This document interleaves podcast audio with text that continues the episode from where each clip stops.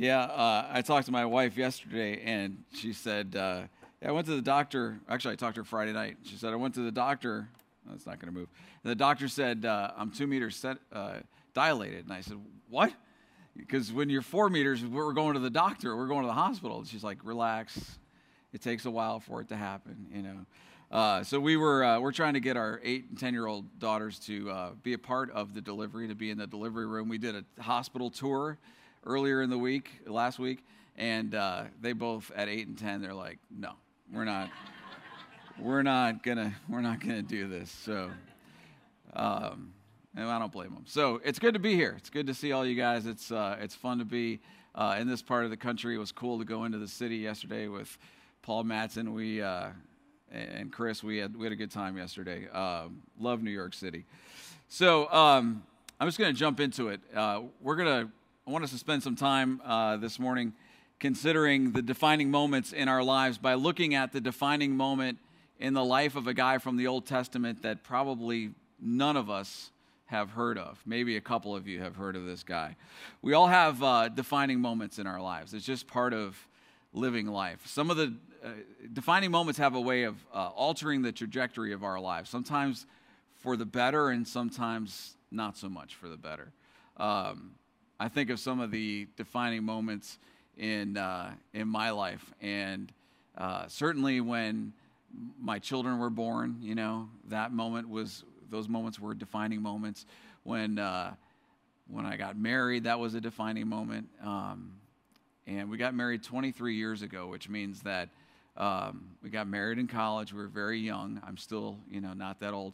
But I'm old enough to start doing the math when I have this baby that uh, when she graduates from high school, I'm going to be 62 years old. So uh, I'll be going to all her junior high and high school events, and, and all the other parents will be like, oh, it's so, her friends will be like, oh, it's so cool you brought your grandpa to, uh, to, to this event. So that's how it's going to go for me. Um, God definitely has a sense of humor. Um, so it will be a defining moment when this new child, who doesn't have a name, by the way, arrives in a couple of weeks or so. Couple of other defining moments stand out for me. My last first kiss was a defining moment, right? So the, the, my first, the first time I kissed my wife was a defining moment. I'll never forget it as long as I live, and uh, I will tell the story as long as I live. Uh, we were going to college in Minnesota, and um, I'm a big baseball fan, so we got tickets with a bunch of friends to go to opening night, Minnesota Twins versus the, you know, at that time they were the California Angels. And uh, Dave Winfield was playing for the Angels. He played for the Yankees here for a while. And uh, Dave Winfield hit three home runs in that game, which I thought was really cool. Kirby Puckett, Dave Winfield is a Hall of Famer, and Kirby Puckett, also a Hall of Famer, uh, hit a home run in that game that I caught. Um, and when I say I caught it, it was more like off a rebound because um, the ball came like this, went over my head, hit a guy directly in the face, and bounced back into my hands. And uh, not only did the ball bounce back into my hands, but the lenses from the guy's glasses came back and were lying on the. And he's all bloody and bleeding. And he goes, "Hey, buddy, can I have the ball?" And I, said, "No, you, you, you can't because this ball has greater purpose." Um, I'm going to use this ball to uh, impress this girl that I like. And so Kara and I had been dating for a while, and she said, Hey, look, there are, there are no sparks. And I'm like, Yeah, there, there are some sparks. There's a little bit of spark here. And so I gave, gave the ball to like a seven year old kid sitting behind us. And that won me the opportunity to spend the evening with Kara talking after the game.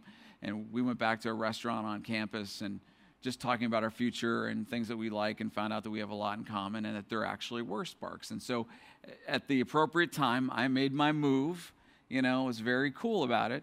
And uh, she was she was okay with it. She met me about three quarter. I, I went three quarters of the way. She went about a quarter of the way, so she was into it. So I kissed her, and uh, I thought it was great. But she got up right away, walked over to the nearest garbage can, and she vomited in that garbage can. And it was so shocking to me, I didn't even go over and hold her hair. You know, it, it was like, uh, this is not the way that I drew this first kiss up in my mind. It's not how I played it out when, when, it, uh, when, I, when I went in for the kiss. So um, she only does it like once or twice a year now when I kiss her. So it's we, we've gotten better at it. She was nervous. She had been in a relationship. She didn't want to be in a relationship again, and now we've been together. That was like 25 years ago. So, um, but it's amazing we made it through that. Another defining moment for me um, is uh, an encounter I had with my my grandfather. When I was 18 years old, I was uh, uh, dealing and, and using uh, both large amounts of uh, cocaine, selling a lot of it and using a lot of it in Charleston, South Carolina. And uh, my uncle called me while I was living there and he said, Hey, your grandfather's dying. So if you want to come and visit him, uh, it's up to you. It's probably the right thing to do, but whatever you want to do, just you'll do your own thing. And so I had enough money at the time. I flew to Chicago and uh, I went to my grandfather's house. And I remember walking up to his back door to go in and thinking, What the heck am I doing here? What am I going to say to my grandfather? Because this was a guy that was really invested in making sure that I knew that God loved me and that I went to church and that I knew who Jesus was.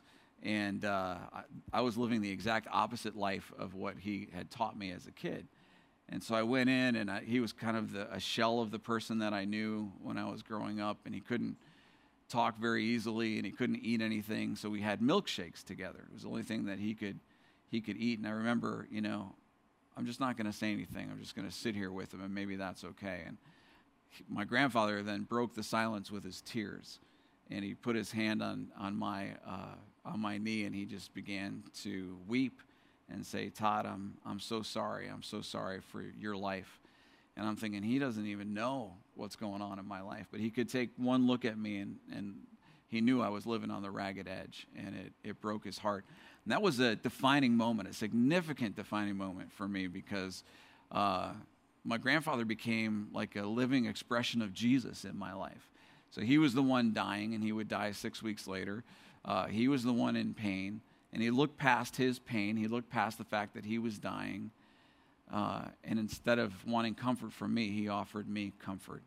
Uh, he offered me love. He offered me grace. And uh, I went back to Charleston and told everybody there, hey, I'm, I'm out of this game. And uh, soon after, moved back to Chicago. And two weeks after I moved back to Chicago, everybody in, in this uh, high end cocaine dealing operation was, was arrested.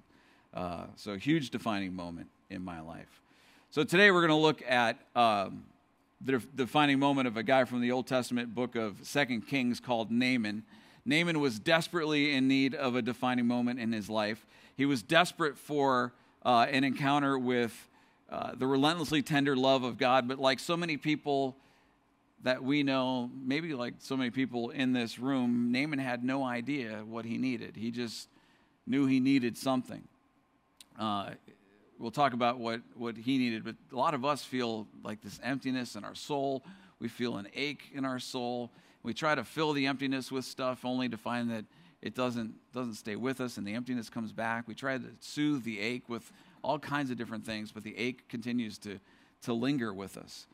Um, so Naaman, uh, he was desperate for, for Jesus, just like so many of us who feel that, that ache and that emptiness. And the only insight we get into Naaman's life comes in this passage. Uh, the only other time he's mentioned is by Jesus in uh, Luke 4 27. And Naaman's story is such a great story because it's saturated with the themes of salvation and redemption. And these are the themes that are very close to uh, the heart of God redeeming our brokenness, rescuing us from ourselves and our sin. These are the central themes in the story of, of God. These are things that are close to the heart of God.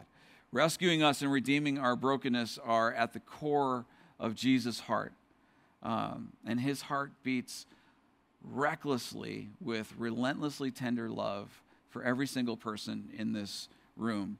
Um, and He loves us as we are right now. Not when we're all cleaned up, not when we've got it all together, not when we've gone to church six weeks in a row, not when we've read our Bible five days in a row. He loves us as we are right now in this moment, not as we think we should be, not as anybody else thinks that we should be. He loves us as we are. So 2 Kings 5 1 starts out this way The king of Aram had high admiration for Naaman, the commander of his army, because through him, through Naaman, the Lord had given Aram great victories. But though Naaman was a mighty warrior, he suffered from leprosy. So Naaman here was the high commander of the powerful army of King Ben Hadad II of Aram, which is modern day Syria.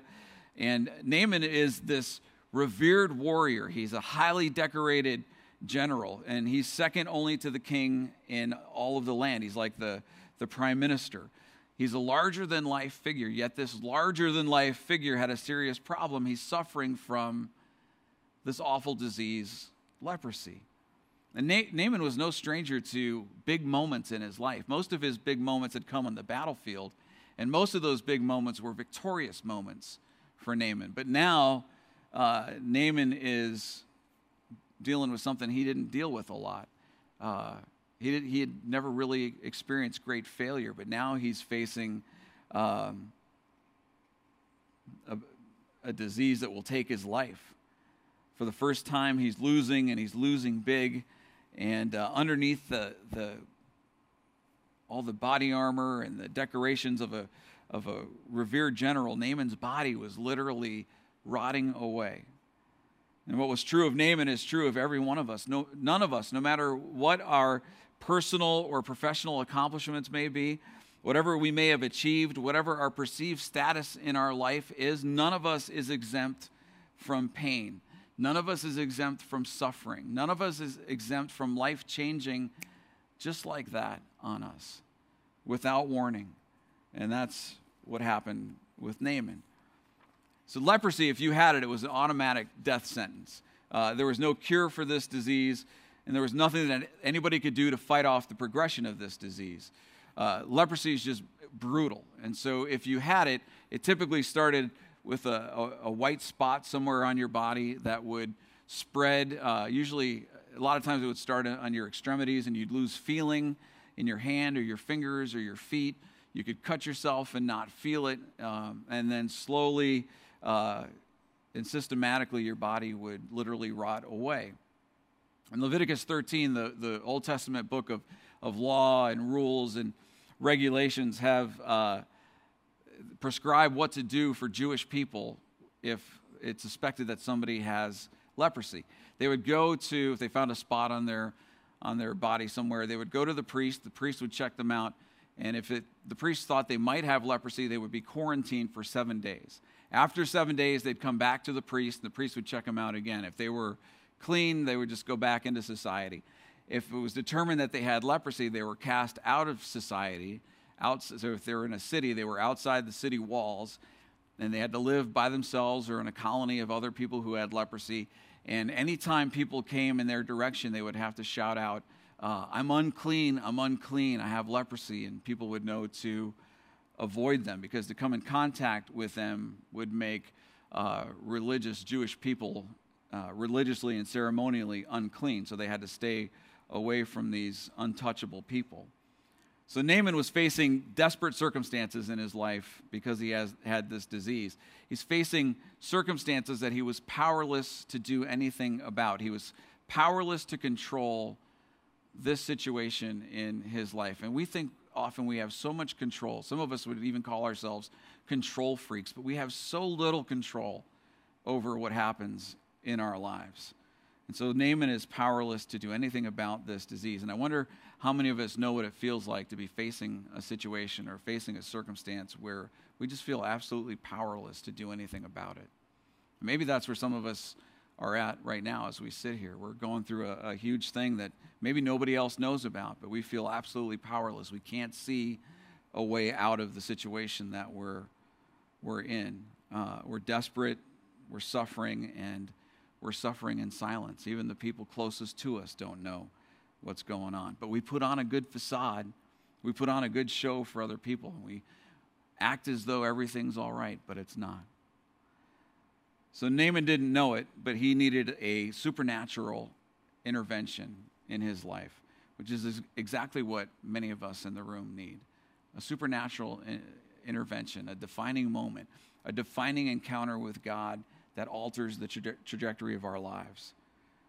So some of us were feeling overwhelmed at work. We've got tension or brokenness in our relationship. We're, uh, we, are battling illnesses. Some of us are battling addictions. We're dealing with depression and anxiety. We're uncertain about the future. We're living in the question, which is a difficult place to be. And if none of those describe you, you know, you can fill in your own, your own blank. But it's amazing how much you and I have in, uh, in common with a Syrian general who lived thousands and thousands of years ago and suffered from leprosy. And the reality of Naaman's life is that he'd been facing a death sentence long before he presented symptoms of leprosy. So, Naaman, uh, as a Syrian, he didn't know the God of Israel. He didn't know the, the living God, the one that we worship on Sunday mornings. So, it wasn't just Naaman's body that was rotting away, it was his soul as well that was dying a slow and agonizing death. So, Naaman's illness then leads him to a spiritual experience it leads him to a place that he never would have had or never would have gone to, never would have discovered if not for his illness, if not for his leprosy. And in the same way, uh, in our lives, our pain often leads us to profound uh, spiritual experiences with God. Uh, we visit places with, with Jesus that we never would have visited if not for the pain that we've experienced, if not for the suffering that we've gone through. In fact, our pain often drives us to God, doesn't it? Our, um, our suffering often drives us to God in search of help. So 2 Kings 5.1 tells us that it was God that gave Naaman great victories. Even though Naaman was a, uh, an Aramean, he was a Syrian. He wasn't one of God's people, but God gave Naaman great victories. God gave those victories to Naaman to bring him to this point in his life so that God could um, give, Mo, uh, give Naaman a defining moment in his life to a point where God could intervene and heal Naaman's body, and more importantly, to the place where God could rescue uh, Naaman's soul from the same profound emptiness and that same lingering ache that so many of us feel in our soul. Uh, and we feel that apart from a relationship with Jesus. And if we've been, if we're followers of Jesus, we could even begin to feel that if it's been a long time, there's been a lot of time and distance between uh, our lives and Jesus, if it's been a while since we've had any real intimate, close contact with Jesus, our soul begins to, to feel the effects. So it's possible that God's been working through the pain, that God's been working through the uncertainty in our lives to get us to this place, into this room uh, this morning, so that He might bring us to the defining moment that we desperately need. And maybe it's to bring us to that first step towards that defining moment that we so desperately need in our lives. Our soul may be in the same condition as Naaman's soul, it may be on life support. Even if we're a follower of Jesus, uh, our faith and as a result, our soul may be on life support as we sit here because, again, it's been such a long time since we've been in real contact and close proximity to Jesus. And yet we do the same thing that you know we always do. We project an image to everybody else that we're fine. Things in our lives are great. God is good, you know, we might say, but things are not fine. And we don't know how God is because it's been such a long time since we've interacted with him. Here's a, the great thing. Here's the good news. In this moment, God offers each of us the very thing he's about to offer Naaman. He offers healing where we need it. He offers hope, purpose in life. He offers redemption, uh, especially from the failures and regrets and the self recriminations that we drag around with us in our shame, uh, like huge anchors attached to a massive chain that are, that's just wrapped around our, our bodies. You know, we just drag that thing around us, around with us wherever we go. Um, so now, verse 2 says, Group, uh, Now groups of uh, Aramean raiders had invaded the land of Israel, and among their captives was a young girl who had been given to Naaman's wife as a maid. One day the girl said to her mistress, I wish my master would go to see the prophet in Samaria. He would heal him of his leprosy. So Naaman told the king, Ben Hadad II, what the young girl from Israel had said. Go and visit the prophet, the king told him. I'll send a letter of introduction for you to carry to the king of Israel. So Naaman started out taking as gifts 750 pounds of silver, 150 pounds of gold, and 10 sets of clothing. He was going to pay a lot for his healing, and he was going to be dressed really well when he got there. So the letter to the king of Israel said, With this letter, I present my servant Naaman. I want you to heal him of his leprosy. It was, uh, it was, it would be a huge loss for King Ben Hadad II if Naaman would, were to die from leprosy. So they both are going to take whatever crazy opportunity there might be out there for Naaman to find healing. And so Naaman's people had an uneasy peace with Israel. Naaman would have been considered an enemy to Israel, especially those who lived along the northern border, because these bandits would uh, jump over the border. They would steal livestock, they would steal people's possessions, they would steal people. Then they would bring them back to their country and sell them, and they would sell the people into servanthood or, or slavery. Uh, so a young girl had been taken captive in this very way, and she ended up in Naaman's household. And apparently, Naaman and his wife were good people. They treated this girl really well. And it's obvious that she grew to love both of them because she cared for Naaman. She wanted him to be healed of his leprosy. So she told Naaman's wife about Elisha the prophet in Samaria. And Mrs. Naaman told her husband. And uh, I would have thought if I was Naaman, this sounds like a crazy idea. I'm not even sure it's worth it. But then I would have given it a second thought. Might as well try because I'm going to die anyway, so I might as well give this a shot. So he goes. Um, so Naaman here is uh, is suffering, but he, he takes the long shot because the prophet in Israel is his, his only hope. So there he is heading to Israel with the king's letter in his hand, 750 pounds of silver, 150 pounds of gold to pay for his cure. Now, uh, I've gotten different numbers from different people on how much 750 pounds of silver and 150 pounds of gold would be today, but it's millions of dollars. So Naaman goes to the king, first of all, because that's where he was sent, and that's the person that you, you want to go to the top to get things done. So Naaman goes to King Joram, who, by the way, was one of the worst kings ever to sit on the throne in Israel. And Joram doesn't know what to do with this letter, so he freaks out a bit. Uh, when the king of Israel read the letter, he tore his clothes in dismay and said, This man sends me a leper to heal? Am I God that I can give life and take it away? I can see that he's just trying to pick a fight with me. So the king just thinks that, you know, this is craziness on Ben Hadad the second's part, or the, uh, in his part. He just wants to, he's going to invade Israel. And so the test is heal this guy of leprosy. If you can't do it, we're just coming in and uh, we're going to take over. That's what the king thought. But when Elisha, the man of God, heard about the king's reaction, he shook his head. It doesn't say that, but I'm sure he shook his head. And he sent this message to him Why are you so upset? Send Naaman to me, and he will learn that there is a true prophet here in Israel.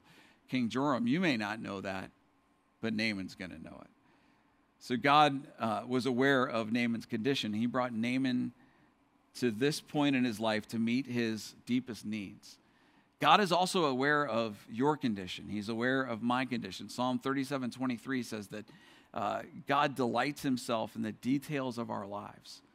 So God delights himself, himself in the detail of, details of your life as though you were the only person in the world.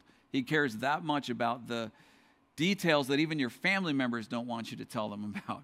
God cares about that, that stuff in your life. He cares that deeply about you and He longs to meet our deepest needs, no matter who we are, no matter what we've done, no matter what we've neglected to do. In this moment, Jesus pursues each one of us with mercy, with an opportunity for redemption, with love, with forgiveness, and with purpose, uh, an opportunity for a life with great purpose. And just let that idea that the relentlessly tender love of Jesus is pursuing you in this moment, just let that linger in you, within you, for just a, a, a second. He pursues you with this relentlessly tender love that you don't and I don't have to earn. He, he just wants to give it to us if we'll receive it. So, Naaman, verse 9, with his horses and chariots, uh, Naaman went with his horses and chariots and waited at the door of Elisha's house. But Elisha sent a messenger out to him with this message Go and wash yourself seven times in the Jordan River. Then your skin will be restored and you will be healed of leprosy. Awesome, right? this is the answer that Naaman had come to Samaria, to Israel, to, uh, to get. Right? So he, all he has to do is go down to the Jordan River, wash in the river seven times, and he can go home and he's, he's good. Um, but not so much. This didn't work out very well for Naaman. It's not the way that he wanted things to go down. The next verse says, But Naaman became angry and stalked away. Here's your prescription for healing. Nope, I don't want it, you know, and just goes away in a huff. Uh, I'd rather die. So he says, Naaman says, I thought he would surely, talking about Elisha, I thought he would surely come out to meet me, he said. I expected him to wave his hand over my, the leprosy and call in the name of the Lord his God and heal me. Aren't the Abana River and the Pharpar River of Damascus better than all the rivers in Israel put together? Why shouldn't I wash in them and be healed? So Naaman turned and went away in a rage, which, if it wasn't like life and death, it'd be hilarious that he did this. So Naaman is offered exactly what he went to Israel to receive healing. So the, the miracles of physical healing and the, the miracle of spiritual healing are right there in front of Naaman for him to grasp onto, and he just won't do it. He rejects Elisha's offer because Elisha's offer didn't come on the terms that Naaman expected them to come on. They, uh, the way that Elisha worked was not the way that Naaman expected him to work. And so Naaman's pride now gets in the way because he's not being treated the way that a general, somebody of his status and stature, should be treated. So he goes away in a rage because of his pride. Man, our pride has a way of derailing us every time. And it almost derailed Naaman's entire life here. And it's tragic when we miss the very thing we need from Jesus because it doesn't come on our terms. Because it doesn't come the way that we've expected, we expect it to come. It doesn't come the way that we want it to come, and so we reject it. It's tragic when we miss out because of that. So Naaman leaves Elijah's house in a rage, fully intent on taking his leprosy ravaged body back, back to Aram, where he's just going to die. He may have been dying from some devastating disease, but Naaman's pride is fully alive, very much alive and very well. So Naaman's angry that Elijah hadn't come out to greet him personally. But Elijah couldn't have, even though the king came out to greet him king shouldn't have even done that. Elisha didn't come out to greet Naaman because Jewish law prevented him from going to uh, be in the presence of Naaman. So remember, the lepers used to, they'd have to go out and, and uh, say, I'm unclean, I'm unclean. So for the prophet to go and be in the presence of a leper, it would have made Elisha spiritually and religiously unclean, and he wouldn't have been able to come through and, and heal Naaman the way that God used him to heal Naaman. So Naaman doesn't understand that because he's from a, a, different culture. So there's a cultural confusion here. Uh, so you got to love Naaman's response. It's essentially, doesn't he know who I am? You know, how could he treat somebody like me this way? I wanted him to come out and wave his magic wand, essentially, over my leprosy and, and make me better. Then I'd pay him the 750 pounds of silver and the 150 pounds of gold, and we'd be out of here. Naaman viewed this as a business transaction, but this was not going to be a business transaction. It was going to be a transformation. It's going to be a transformation of Naaman's body and Naaman's soul. And this transformation could only be done on God's terms. And God's terms are always the best terms. They're not necessarily the terms that we hope for, they're not necessarily the terms that we pray for, they're not the terms that we demand at times, but they're always the best terms. So Naaman wanted a healing ceremony. He didn't want a mud bath in a river that was inferior to the rivers in his own country. He's a revered general, he's a warrior. He doesn't expect to have to jump through hoops, like dipping in a river seven times in order to be healed of his leprosy. Apparently, Naaman would rather die than surrender his expectations and humble himself. Sometimes you and I would rather continue suffering than to let go of our expectations and humble ourselves before God. And we can see ourselves in Naaman's reactive behavior a little bit, can't we? We often expect things to be done our way, on our terms. We cry out for God to help us, and we say, God, if you help us, or if you help me, I will, I promise, God. I know I haven't done it the last few times we had this negotiation, but I promise I will do this, this, and this for you. And God doesn't need us to do this, this, and this for Him. God just needs us God's desire is not for our behavior to be awesome. God's desire is for us to be in relationship with Him. He loves us. He wants our lives, not our, you know, good works based on negotiation so we get something from Him.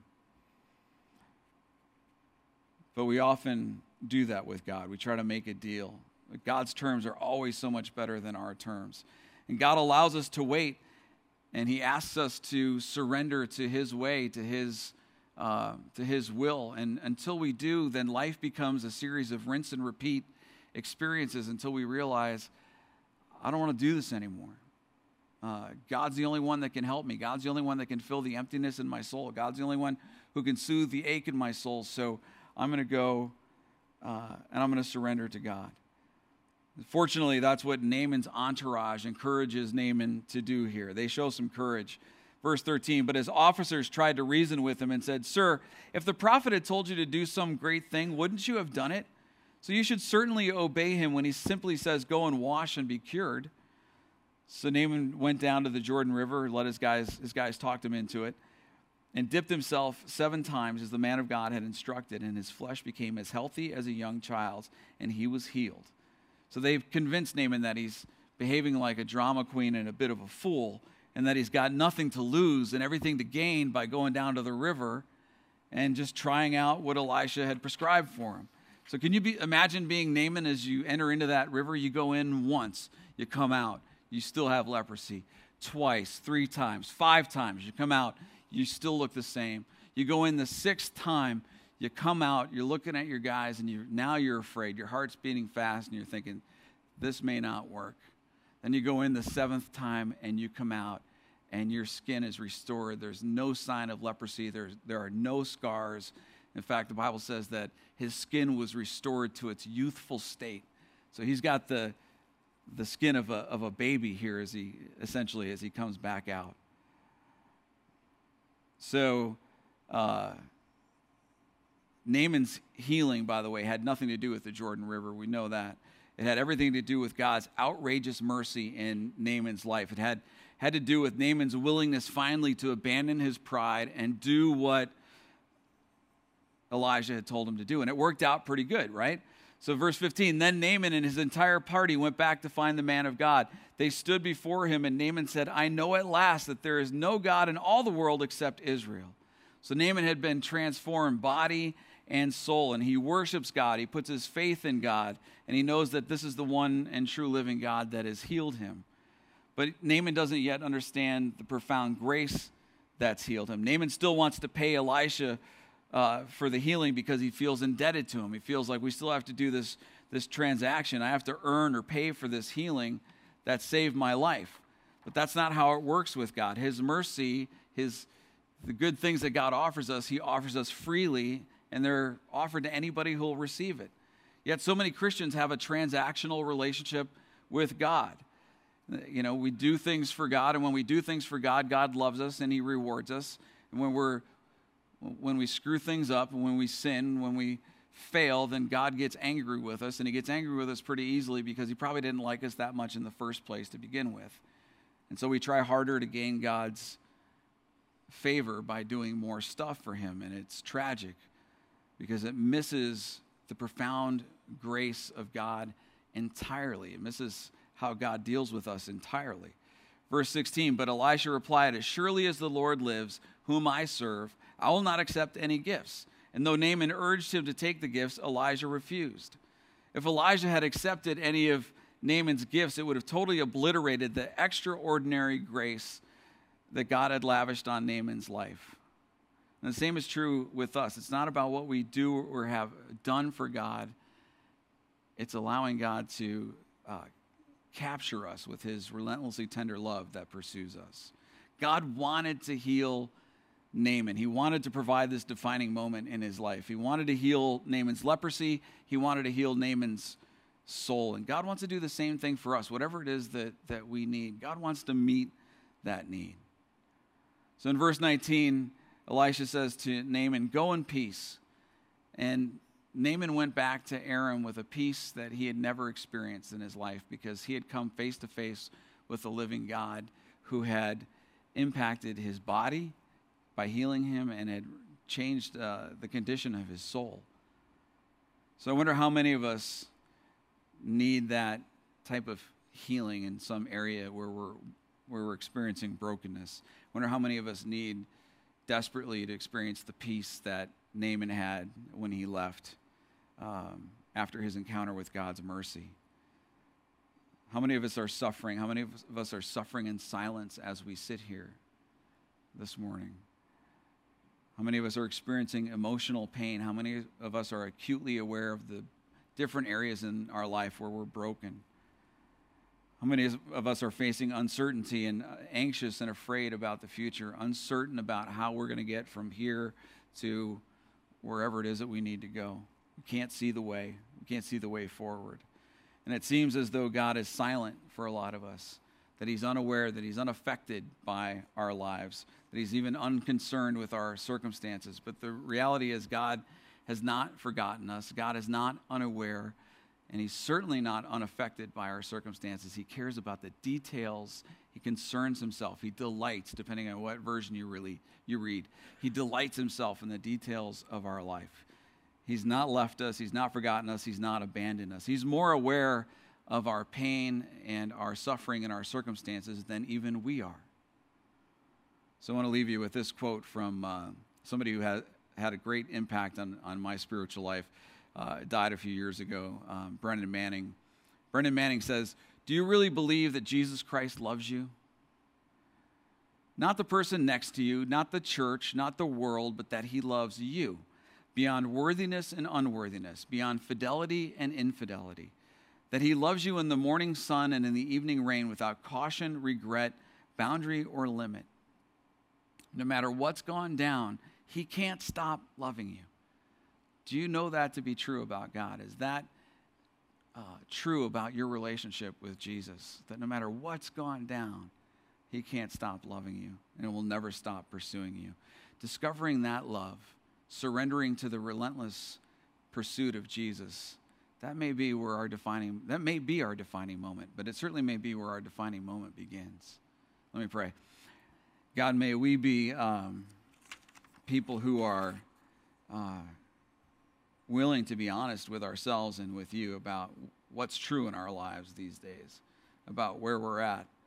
Um, may we be people who are willing to either uh, surrender ourselves fully or begin to surrender ourselves fully, or even to say, God, I don't really want to surrender, my, surrender myself fully, but I know that I need to. So help me to get to that place so that we can experience uh, the defining moment that you have for us, the moment where we truly or all over again um, come to the place where we recognize and experience fully your relentlessly tender love, your grace, your mercy, and your peace.